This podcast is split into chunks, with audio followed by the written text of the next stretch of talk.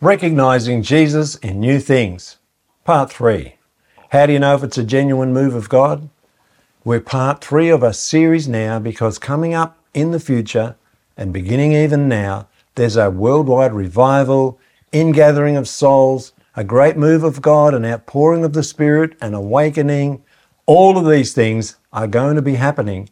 But at the same time, we know the Bible reveals that there's going to be lying signs and wonders and powerful stuff from Satan through his evil workers. And to instruct us, Jesus said, Do not be deceived.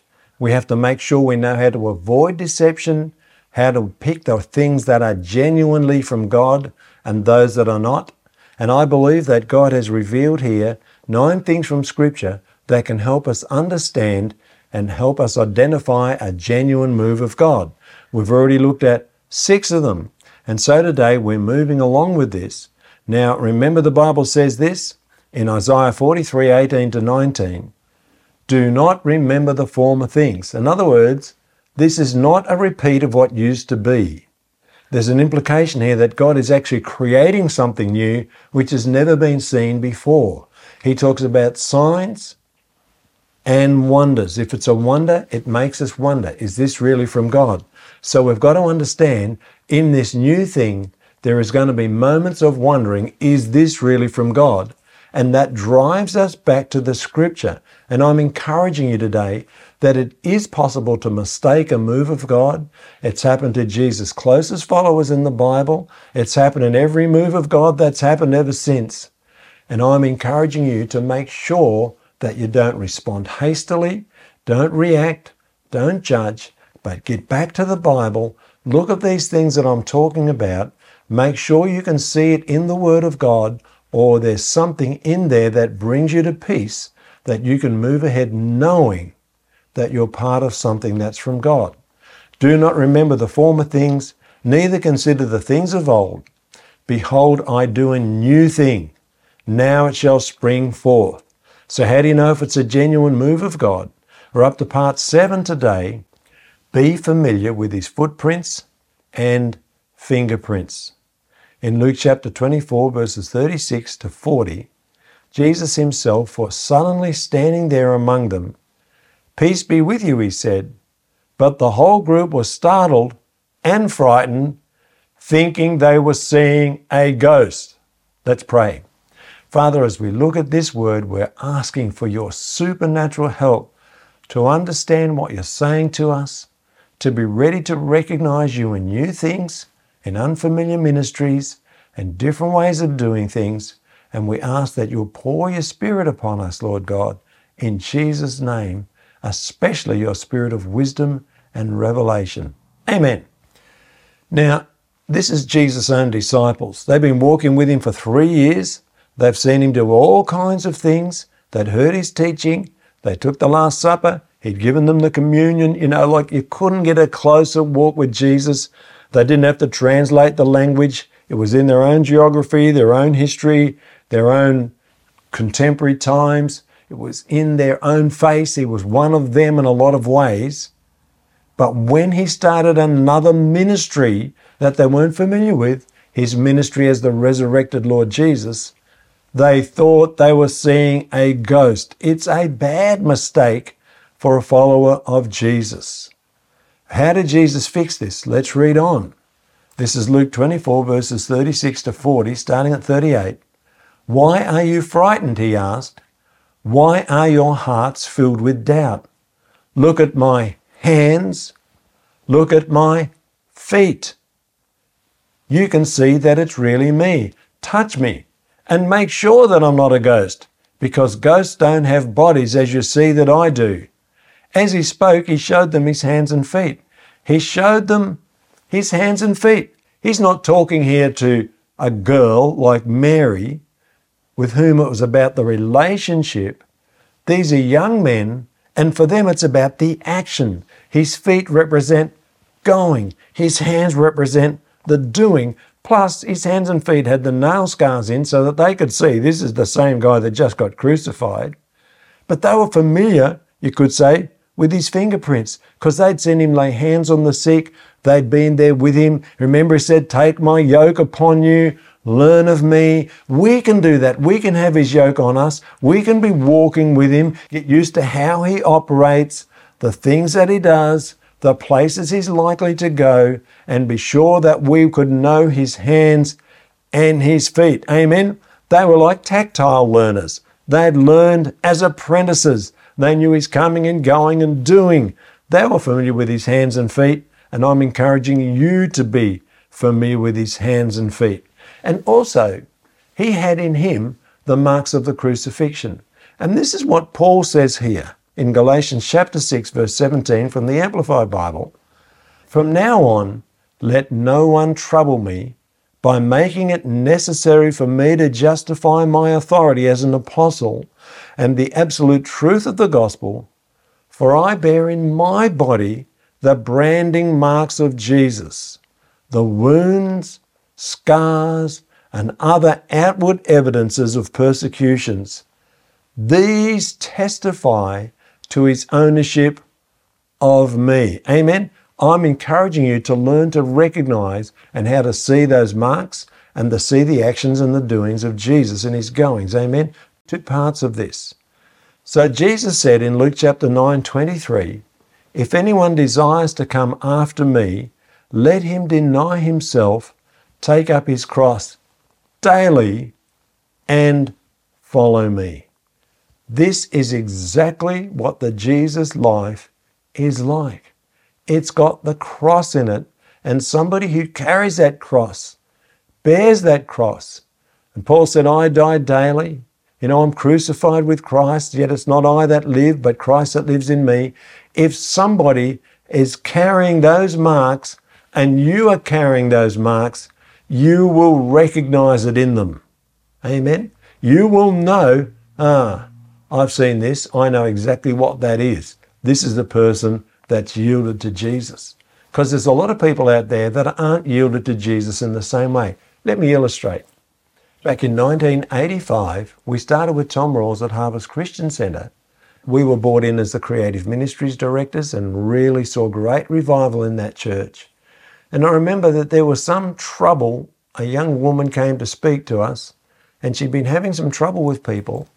And I said to her, can you forgive them? And she burst into tears and said yes, and she forgave them. On around about the same day, there was a young man, he'd been having trouble with people, and he came, and I said the same thing to him. I said, Can you forgive them? He said, No, and walked off. And I thought, in her, I saw the marks of the cross of Jesus. In him, I didn't see it. Amen. And I can remember one of my assistants saw there was a mess in the church and he said something like this Why should I have to clean that up? And I thought, Oh, that's not a good sign. And looking back, I didn't see in him the marks of Jesus. And yet, sorry for this very graphic story, we went into another building one day when we were starting our outreach church in Sunshine near Melbourne. And we were using a hall that had been used the night before for various functions. And once we got there, and in the ladies' room, the basin was clogged up with vomit. And one of the ladies in the church, she said, I'll clean it. I didn't ask her to. She just volunteered and she went in there. There was no implements to use. I don't know how she did it, but she got it cleaned up. And I'm thinking, that's the marks of Jesus. She was willing to go the extra mile, turn the other cheek, lay her life down, take up a cross, died herself. Maybe she would have been preferring to be outside talking to people, having some fun, but she stayed in that room and cleaned it up when it wasn't her job. It wasn't really our job. She just did it really out of zeal for God's house and out of a love for Jesus. This is what this is talking about. If it's from Jesus, it will have the marks that identify him, the marks in his hands, and it will also have the evidences of his fingerprints and footprints. We played at a hotel once, and I remember going in there, and by the time we got to play, they'd heard we were Christians, and the whole hotel had separated into two groups. All the non Christians pulled their tables together, all the Christians sat over this side, and when we finished playing the first 45 minute bracket, The Christians called me over, I guess because of the anointing, and they were asking me some questions. But the non Christians called Rosanna, because she has more of that evangelistic anointing, and she sat at the table with them, and they said to her, What's all this stuff about God? What's this whole thing about Jesus? And when she was just about to preach the gospel and explain it in a way she couldn't even think of how to do it, one of the guys on the table said, I can tell you, and to his own friends, in his own culture, in his own environment, he shared the gospel flawlessly with them. You could have looked at him and thought he was a stranger, not a churchgoer, but he had enough of the Bible in him to know this, and he shared it genuinely. That had the fingerprints and footprints of Jesus, because Jesus was criticized for being the friend of tax collectors, publicans, as the Bible says, and sinners. And so that was Jesus operating through that young man in Rosanna's presence, bringing the gospel to all of his mates in the pub on a Saturday night. That's the fingerprints and the footprints of Jesus. By the way, we never did go back into a hotel, not because of them, but because of the young people that followed us in there from the local youth group. Not until we were way past being a youth band, then we've been back there sometime since to reach out to those that know. Amen. Kathryn Kuhlman's style was very unusual. And a lot of people wondered if she was from God, and there was evidence of her treasure being in a clay pot with some of the things in her life. But there was unmistakably the fingerprints of Jesus, his hands and his feet, going from place to place and seeing miracles. That was Jesus at work. Remember? Eyes on Jesus, not on the clay pot. Eyes on Jesus, not on the donkey he's riding on. Amen? I hope we can all agree to that. Even those things from Clark Taylor that I saw way back in 1977 when I was young, I saw the miracles. I saw the move of God. I saw the actions of Jesus. Wow.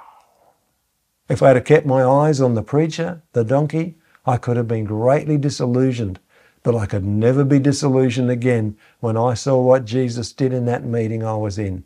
It was so supernatural, so miraculous.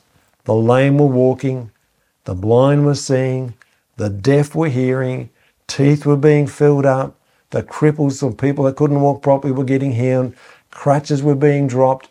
It was miraculous. It was Jesus at work, and I ever am grateful to him that I saw that. Amen. So when these young disciples saw the resurrected Jesus in his new form, they thought he was a ghost. How will we know if it's Jesus or some other spirit or just a ghost or an apparition? Does it have his fingerprints and footprints? Are they the signs of the cross? Are they the signs of his ministry? Amen. Number eight today, how do we know if it's a genuine move of God? Number eight is believe it or not, receive the new birth. Because when you receive the new birth from Jesus, something changes on the inside. It's a miracle change done by God. Listen to what Jesus said. Most assuredly, I say to you, unless one is born again, he cannot see the kingdom of God. In other words, it's going to be blind to the whole thing unless you're born again. That's why so many non believers will criticize what goes on. They can't see it, they just don't get it. Jesus said, Most assuredly, unless one is born of water and the Spirit, he cannot enter the kingdom of God. Do not marvel that I said to you, You must be born again. So you have to be born again, which, if you're not, there'll be an opportunity at the end of this message. You have to be born again, or you can't see the kingdom of God. You have to be born again, or you can't enter the kingdom of God.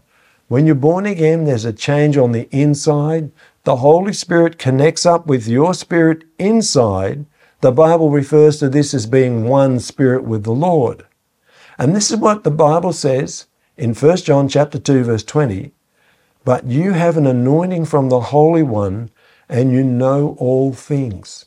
You have this Spirit of God inside you revealing to you an inner witness of what's genuine and what isn't. Amen. If you're listening to someone speak and they're wrong, there will certainly be something inside that's going, oh, no, this is not right. I was listening to someone yesterday on the internet. He was talking away and I thought, this is interesting. Then he said the next word and I just turned it straight off because I knew that that wasn't from God. Amen. So this is one of the ways that you will know if it's a genuine move of God if you're genuinely born again, plus all the other things I've mentioned, keeping your eyes on Jesus, living by faith, walking in the Spirit, living in the Spirit, loving God, worshiping Him, fellowshipping Him, staying in the secret place, and just being a genuine Jesus person, staying in the Word of God. Amen.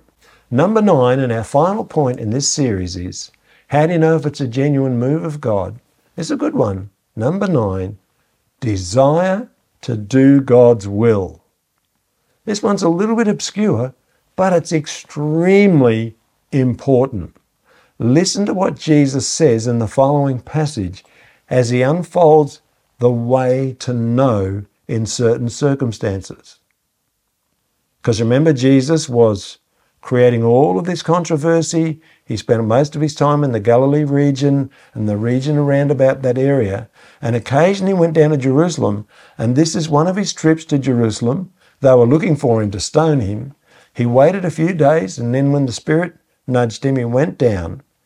And then this is what the Jews said. And the Jews marveled, saying, How does this man know letters, having never studied? Letters is there, it implies, how does he know all of this stuff? He didn't come to our Bible college. He didn't study at our seminary. We didn't teach it to him. How come he knows this stuff?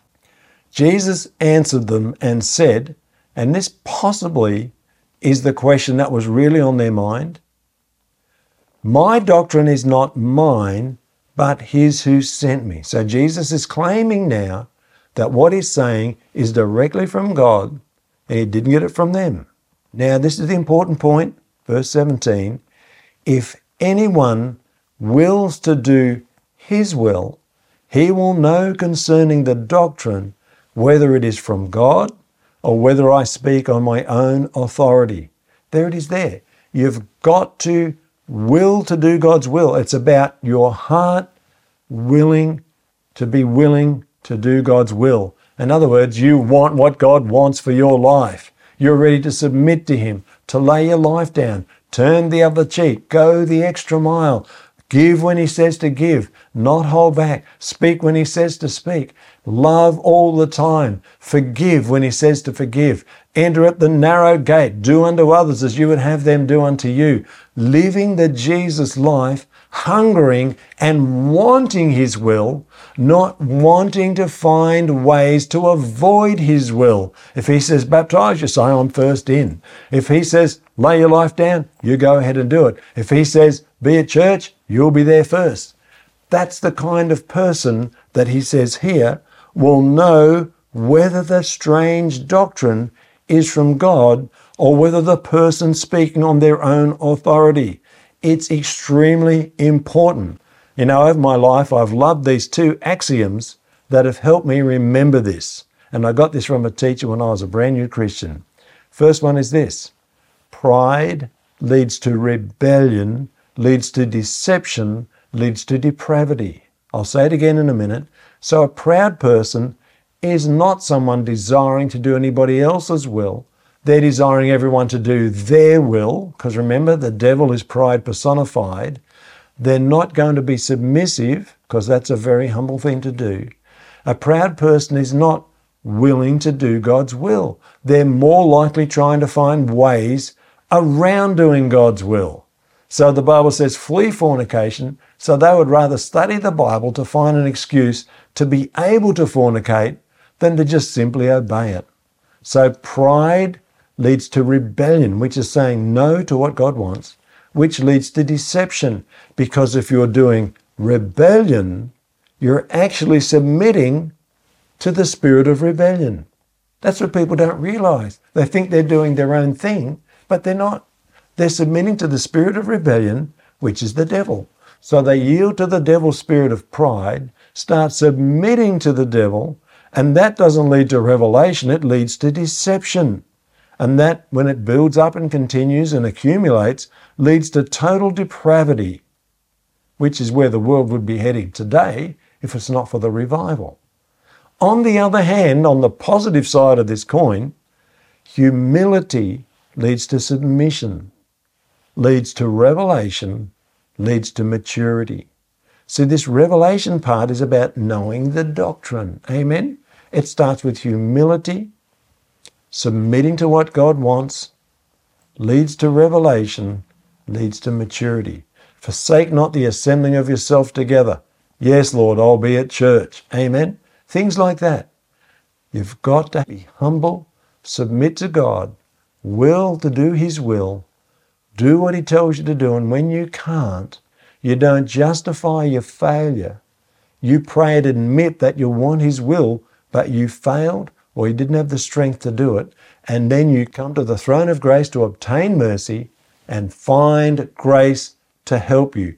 That grace will put you over and put you into a different dimension. Amen. Jesus puts it this way in John chapter 14, verses 15 to 17 If you love me, keep my commandments. And I will ask the Father, and He'll give you another comfort who will never leave you. He's the Holy Spirit who leads you into all truth. In a different version, He's called the Spirit of truth. So, what is it? If you love me, obey me. Humble submission. Then He gives you the Spirit of truth, which leads you into all truth, revelation, and then you'll know the doctrine whether it's of God. You'll know the person speaking up there if they're right or not. You will know because you'll have an inner witness. If you're rebellious against God and you don't have the spirit of truth operating because you've grieved Him, saddened Him, don't want Him in your life, then you won't be able to tell. You could be hoodwinked, you could be deceived, you can be drawn off the track, distracted, and led astray.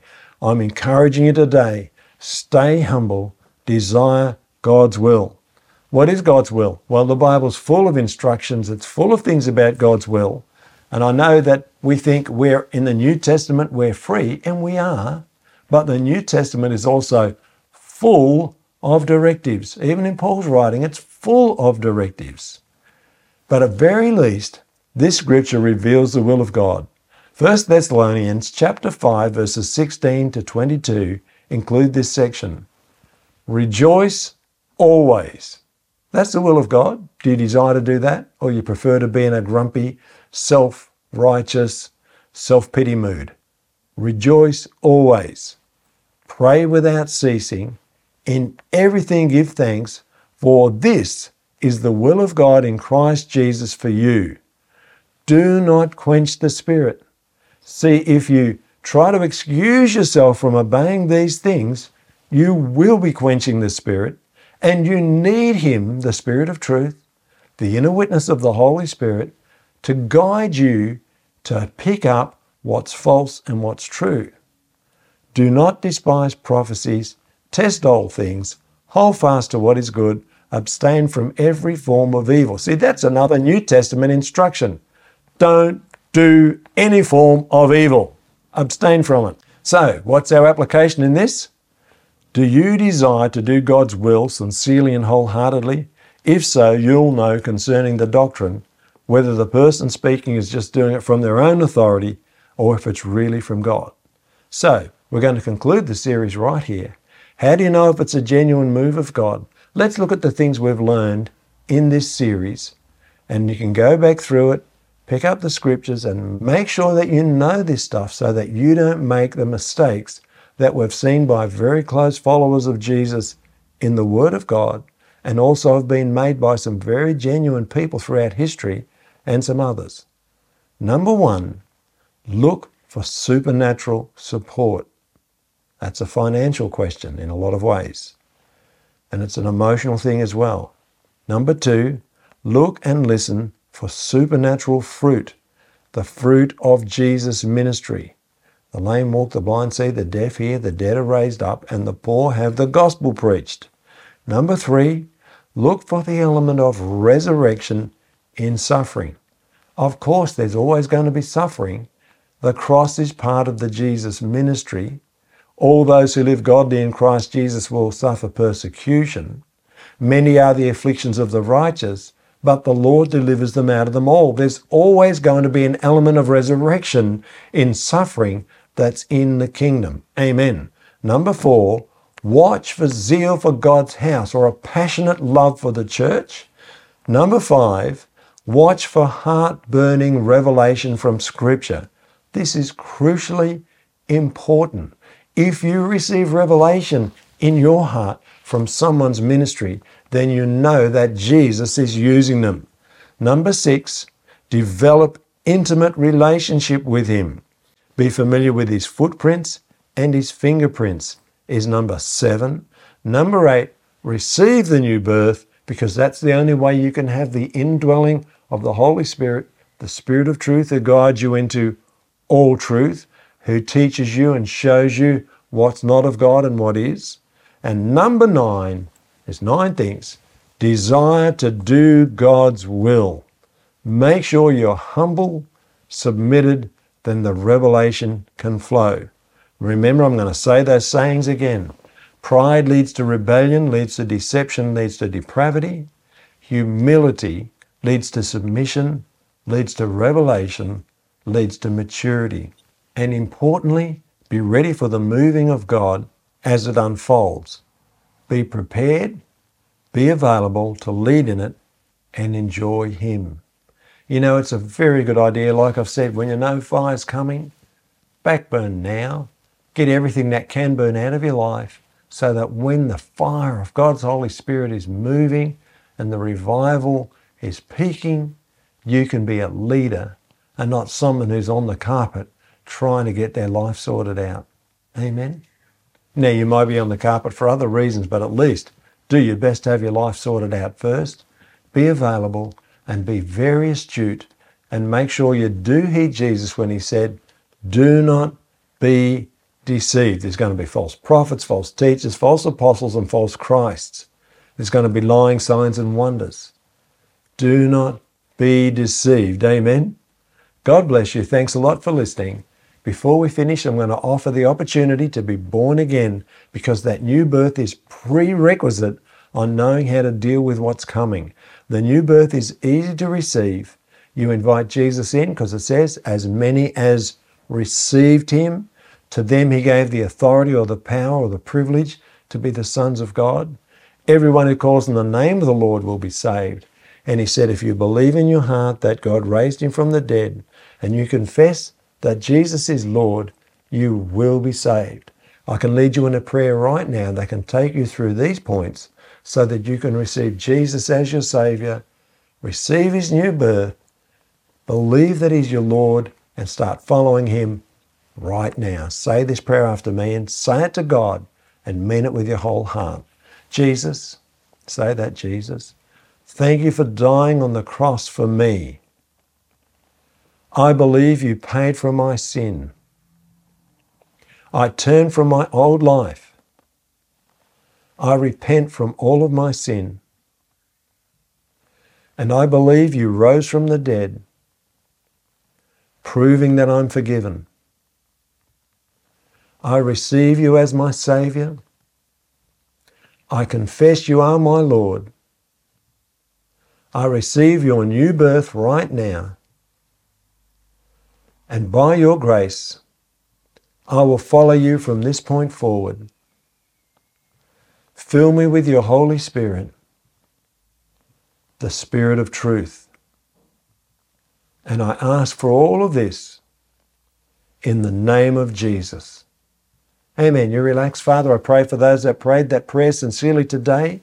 And I ask that you would move in their heart right now, that they could supernaturally experience your new birth and I pray now today, Father, in Jesus' name, that you would bring on us all your supernatural spirit and wisdom and revelation and the ability through these principles to be able to be part of the genuine move of God, to recognize, resist, and avoid everything fake and false or that's even off color. And we will stay right in the center of your plan and be involved in bringing this huge end time harvest in Jesus' name.